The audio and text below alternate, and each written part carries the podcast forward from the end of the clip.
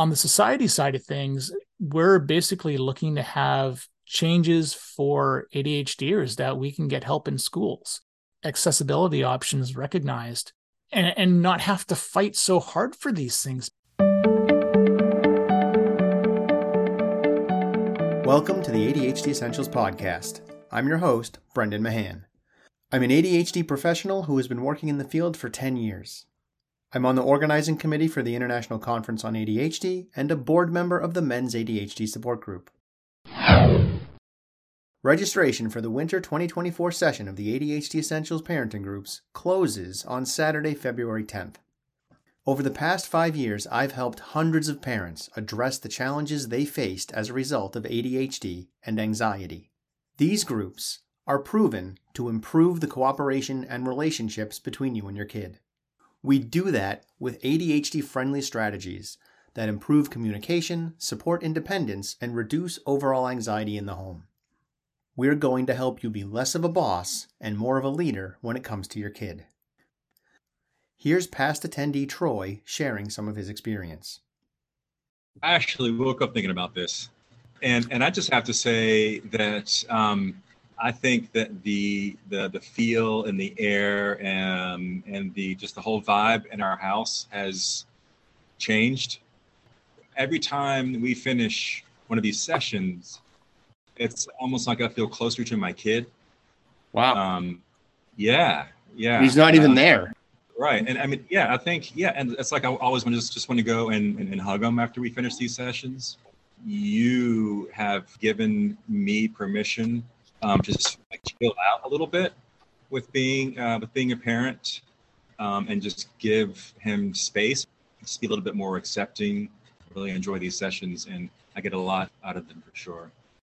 This round begins on the 12th. We'll meet for one hour, twice a week, for eight weeks. The groups meet on Mondays and Wednesdays. One section is at 12 p.m. Eastern and the other is at 5 p.m. Eastern. The 12 p.m. Eastern section is exclusive to parents of teens, but the 5 p.m. section is open to all parents. Check out the link in the show notes for more information about these groups, or email me at brendan at adhdessentials.com to set up a free information call. In today's episode, we talk to Mark Smeets. Mark is a neurodiversity advocate and the host of We Are the ADHD Family. Mark tells us about his family's experience with ADHD. We discuss the journey he took to get his son's ADHD and autism diagnosis, how that led to his and his wife's ADHD diagnoses, generational trauma, mental health advocacy work, and being okay with where you are. All right, let's get rolling. My name is Mark Smeets. I'm an advocate. I'm a parent of two pretty awesome kids. I am an ADHDer and I am passionate about removing barriers for others through creating strength based connections and problem solving. I'm on the board of the ADHD Advocacy Society of BC, BC being British Columbia because I'm in Canada, I'm in Canada, and we're advocating for change within our province of of certain things um, that are ADHD because there is no support for ADHD. And um, I've also got my own podcast. Uh, we are the ADHD family, and that's our family's journey with ADHD, autism, and basically every other discoveries along the way. What we go through as a family, but it's also like a lot of the advocacy adventures that I've been on this past year and a bit now. And your road to this work and to understanding of ADHD came as a result of your son's diagnosis. Do you want to talk a little bit about that? So our son's going to be 10 in January, so he's 9. So 9 years ago, my wife and I knew absolutely nothing about ADHD or autism and and most of it, quite honestly. I don't think that's unusual. And for me to sit there and say, well, you must know something. Yeah, but now when I look back at it as go, I was clueless. And so we were struggling with, you know, why doesn't our son want to sleep? You know, why can he not, uh, you know, be put down to be put to, you know, be, to be put to bed to even try to sleep? Things like that, which just exhausted us far more than the stories we kind of typically heard with a with a newborn is, is what started to make us asking questions when he got a bit older and he started lining things up we're just like oh that's that's cool and then he you know i remember one time he lined up all the blocks that he had from the living room all the way to the kitchen and the kitchen table something's interesting here.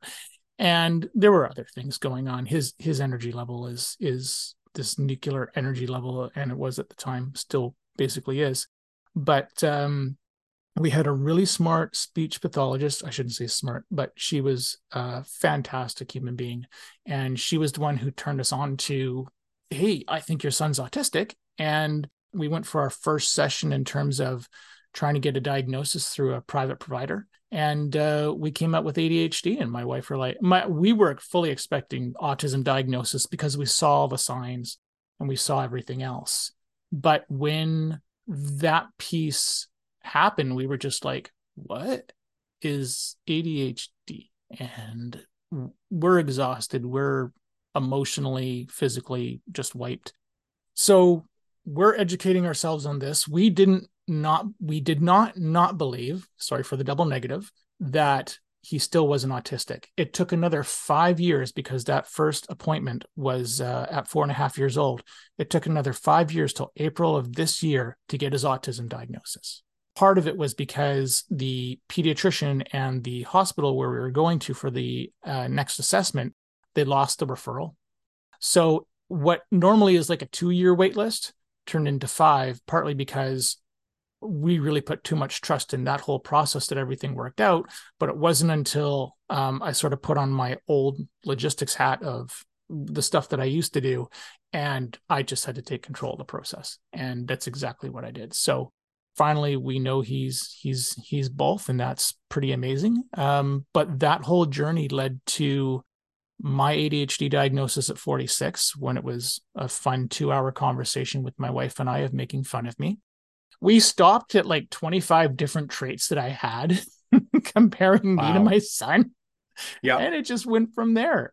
She got her diagnosis eventually, which was which speaks to another stat about ADHD and women, where women are more likely to be diagnosed with anxiety or depression uh, as opposed to ADHD first, which is horrible. And I can't remember what the percentage is. I know it's in reference to another article, but yeah, it's it's a high number that journey is what led me to i mean the whole job thing was was its is its own other beast but to go from long-term jobs being laid off and then trying to have you know piecemeal work in between because of the way the economy's been the past couple years in covid and not having a handle on on the ADHD because I didn't realize it that's been a uh, its own its own journey in itself. But um, that's what led me into advocacy for advocating for my son and for others. And also that's what started the podcast as well because i wanted to get our story out there because we know we're not the only ones. There's enough listeners to this show to comment on how you're not the only ones. There's a few things in there that i want to play with starting with beginning with an adhd diagnosis and then moving on to an autism diagnosis because that's not uncommon. But I also want to tease those two things apart. I've been on Twitter long enough to know there's folks out there who are like, you don't have ADHD, you have autism. And they're comorbid. They're very, very similar. There's a lot of overlap, but they're not the same thing. They're not the same thing. It's funny you mentioned that because when the doctor, we had a good conversation about how it's this horrible Venn diagram where things get mushed into each other. They're both incredibly well researched. So we know the distinctions. We know how how they're the same and how they're different. But there is a ton of overlap and it's important to recognize that if you have an ADHD diagnosis, like there's other stuff to pay attention to. Anxiety, depression, autism, dyslexia can dance in there too, as well as many other things. He's got that one. Related to this diagnosis piece is your wife's experience of first getting a diagnosis of I wasn't sure if it was anxiety or depression. You know what? Truthfully, I don't know which one came first. Um, if I'm thinking about it, that in in that sort of order wise, that's sort of over my head now. The thing that I want to highlight there is women are often misdiagnosed. Bipolar comes up a lot in addition to anxiety and depression. I've worked with a lot of clients who are like, "Yeah, I had a bipolar diagnosis but it wasn't accurate and the meds weren't working. And then it turned out to be ADHD. So just to kind of highlight that stuff for folks who are new to the journey or even fairly well along, knowing that they're like the diagnosis stuff, sometimes it takes a little bit of work, sometimes it takes a little bit of time, five years in the case of your son to go from an ADHD diagnosis to an autism diagnosis. I'm sorry that so much of that was paperwork and not just not quite meeting the criteria yet. I wouldn't blame paperwork on this. I would blame number one, ADHD. Number two, I would blame really bad processes. Mm-hmm. And number three, I partly would blame, I think, ignorance. There's probably a few more things I could I could sit there and put on it, but I mean, needless to say, the the our pediatrician it's there the pediatrician's still our pediatrician we we do have a, a, really good relationship with her and and we understand that is you know it's it, it's not this is something where it's just a typical hospital setting where you're faxing over referrals because you know we can take a picture of pluto we can take a picture of saturn we can get the picture of saturn's rings and see all these rocks but we are still relying on fax machines to I'm not going to go into those words that I want to use that you know go in there. Right. Um, but that that that kind of sums up my feelings on where things are. So in in the in the talks that I've had with the few government people that I had, I'm like, you guys need to update this really badly, please. For anybody who hasn't done an autism diagnosis, you've got all these forms to fill out. Um, you've got evidence and information that you want to bring. Evidence is probably the wrong word, but all these forms and stuff and examples that you want to bring over. And so when we put our sons together, we are like at a hundred plus pages. That part probably is unusual because it was such a long time span. But we had so many examples of different things, whether it was the dyslexia, whether what we know now is DCD or dyspraxia, and and just the autism traits. We we're just going, you know, we're going to put this all together in paper the binder was one of those ridiculously thick, like whatever. What's the big size? The eight inch ring binders. Yep. And I I called up I called up Sunny Hill and I'm just like, look, I'm I'm uh, do how do you want me to get this to you? Do you want me to scan all this stuff? Do you want me to like what do you want me to do? And they're like, oh, fax it. It's a hundred pages. And I'm just going, are you serious after what just happened? But they were serious. They they were dead serious. And because it was still COVID, I'm like, look, I'm gonna drive this down there and I'll leave it on the steps of the damn door. and that's and, and, that's the point I was at because I I had just had enough. Um, but we did end up faxing it, and I've got the cover sheet for like 95 pages of worth of stuff that went to them and it was quite comical. Uh i remind me i have to make a note because i'll tell you about the story of when we did do the actual assessment because there was something funny that came out of that too. Let me pivot briefly because you mentioned dyspraxia and that's something i talk about in my workshops fairly often but it hasn't come up on this show yet can we play there a little bit can you talk to us a little bit about your son's dyspraxia because dyspraxia is comorbid with ADHD. It's another thing that can come along with it. We didn't know what that was until we went through an ADHD clinic. Um, funny enough, again at BC Children's, and um, years ago when Owen was five-ish, I get, I think we didn't understand what the clumsiness was about. There's a parkour place, and uh, we took him there, and he absolutely loved it. Kids that were his age that were five or six or whatever they were able to do things that he had to take another 20 tries to do mm-hmm. but he never gave up which is what made me just love my son even more. He would try and climb a rope or try and swing on the rings or the lache bar or whatever. He couldn't do it he would fall down and he would just cry and whatever regulation he had was out the window right? It's the the the the idea of your lid flipping. Yeah that that happened more than enough but it was a safe space for him to do that. He got to be really good at doing the parkour and the ninja stuff. And by the ninja stuff i mean things like american ninja warrior. It's a it's a real real thing and it's really cool and so when we went through the the clinic like we knew he was struggling with handwriting. We knew that part. We weren't thinking about dyslexia yet but that came onto our radar uh, just shortly after that. When he went through the clinic and the ot was looking at him doing all the tests and stuff you know i saw him struggling with trying to pick up a pin and put it in a peg of a hole uh, the whole like a, a peg. Um and wrapping string around these little peg things and you're just going oh you are really struggling with this and it's taking him a very long time to complete it. When she told us we're just like again what the hell is dyspraxia? What is dcd that begun yet another piece of education on on what it is but again it's it's those having that lack of control over the fine motor skills. And um another way it showed up that I wasn't expecting is when I was teaching him how to swim and he was doing his own swim lessons. I he can swim. And for a kid who's nine years old, he's he's fairly um, I do want to say that he's a strong swimmer, but because of the weak core that he has, he really has a hard time, very hard time, keeping his body essentially straight. So if you were to try to do side glides or or some sort of swimming drill, he really can't keep his body straight enough to do those things as I basically would as someone who was a competitive swimmer. So you're noticing differences like that, those kind of weaknesses. And that's when you start to realize, oh, now you can see it. And it's a lot easier to see now, and not only in, in my kid, but in other kids when I'm working with them. So that was its own uh, interesting journey uh, to sit there and figure out. Let's pivot over to your advocacy work. You're part of the ADHD Advocacy Society for British Columbia. Can you talk a little bit about what that work is, what it is that you're doing, who are you advocating to, those sorts of things? We're advocating to government essentially, and I'll split the advocacy side into two things.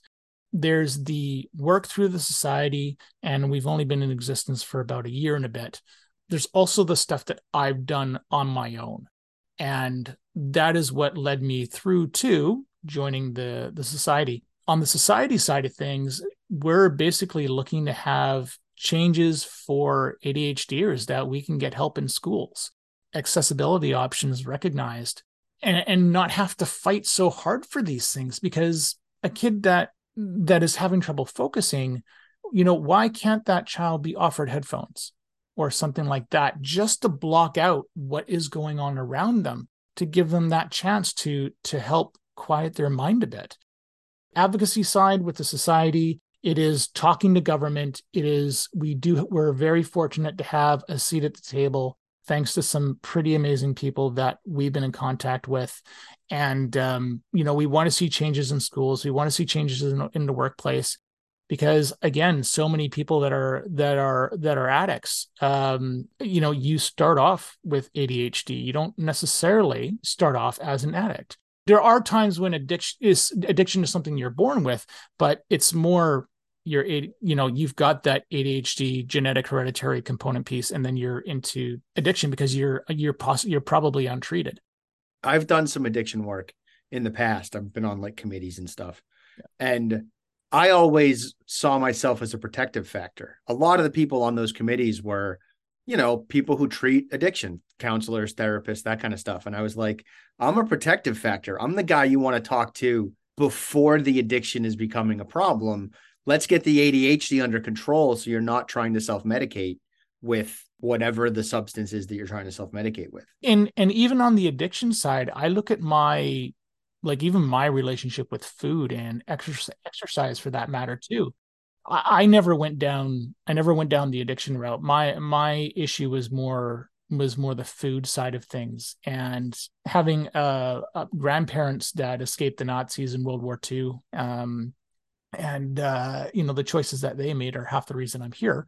My thing was hearing my my grandma or oma tell me you know finish that plate of food because uh, people would kill for that. Not realizing that that is trauma speaking as opposed to her speaking.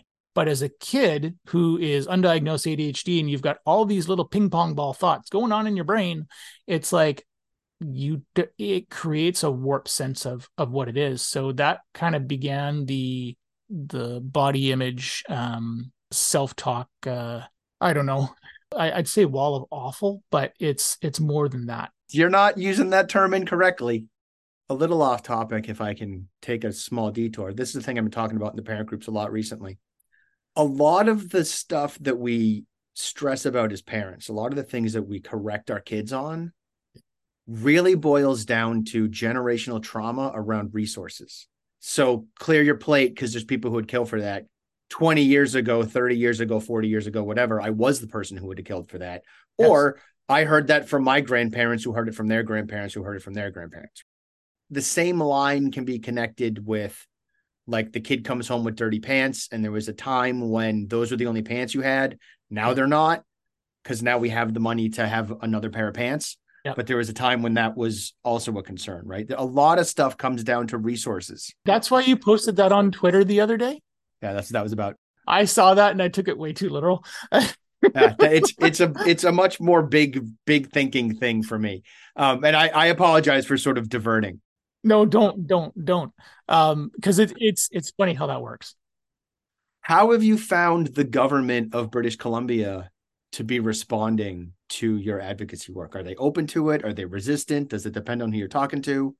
Number one, it depends on who you're talking to. And I think that goes within any organization. You've got your supporters in there and you've got your people who sort of just kind of poo poo it. Um, we haven't come across many of the poo pooers yet. The the people that we've all talked to, they've been generally supportive and they're looking for the easy solutions. It is looking at what can we get in there with simple solutions that are going to help a lot of kids. May not necessarily cost a lot of money yet, but um, quite honestly, the things that do may seem it costs a lot of money don't really cost a lot of money in the long run. It's the solutions that are the solutions that you want that we want to propose. I think are something where there's a maybe a bit of a bigger upfront cost, but at the same time, when you look at the long term effects, it pales in comparison to what you'd be saving. Whether that's offering different medications or streamlining the process to actually even get medications because trying to find a doctor up here is, is really hard. You know, how do you switch those things? And how do you work through what those are?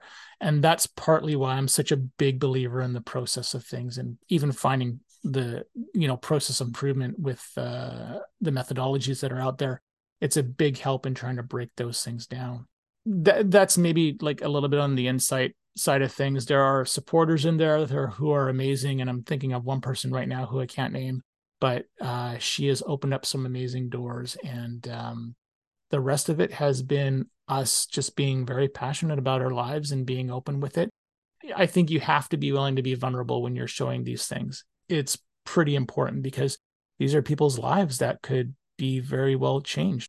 Part of me wishes I had known this all my life. The other part of me just sits there and says, no, you know what? I'm okay with where I am. And just being mindful of time, do you have any ending essentials that you'd like to share with our audience? If you are stuck and you don't know what to do, whatever you can do, go down that path. This has been the most rewarding thing I've ever done in my life, aside from having kids. And the impact I've made, it is a result of following those passions and don't apologize for it. You are uniquely you. You have strengths, characteristics, and traits that will make you unstoppable.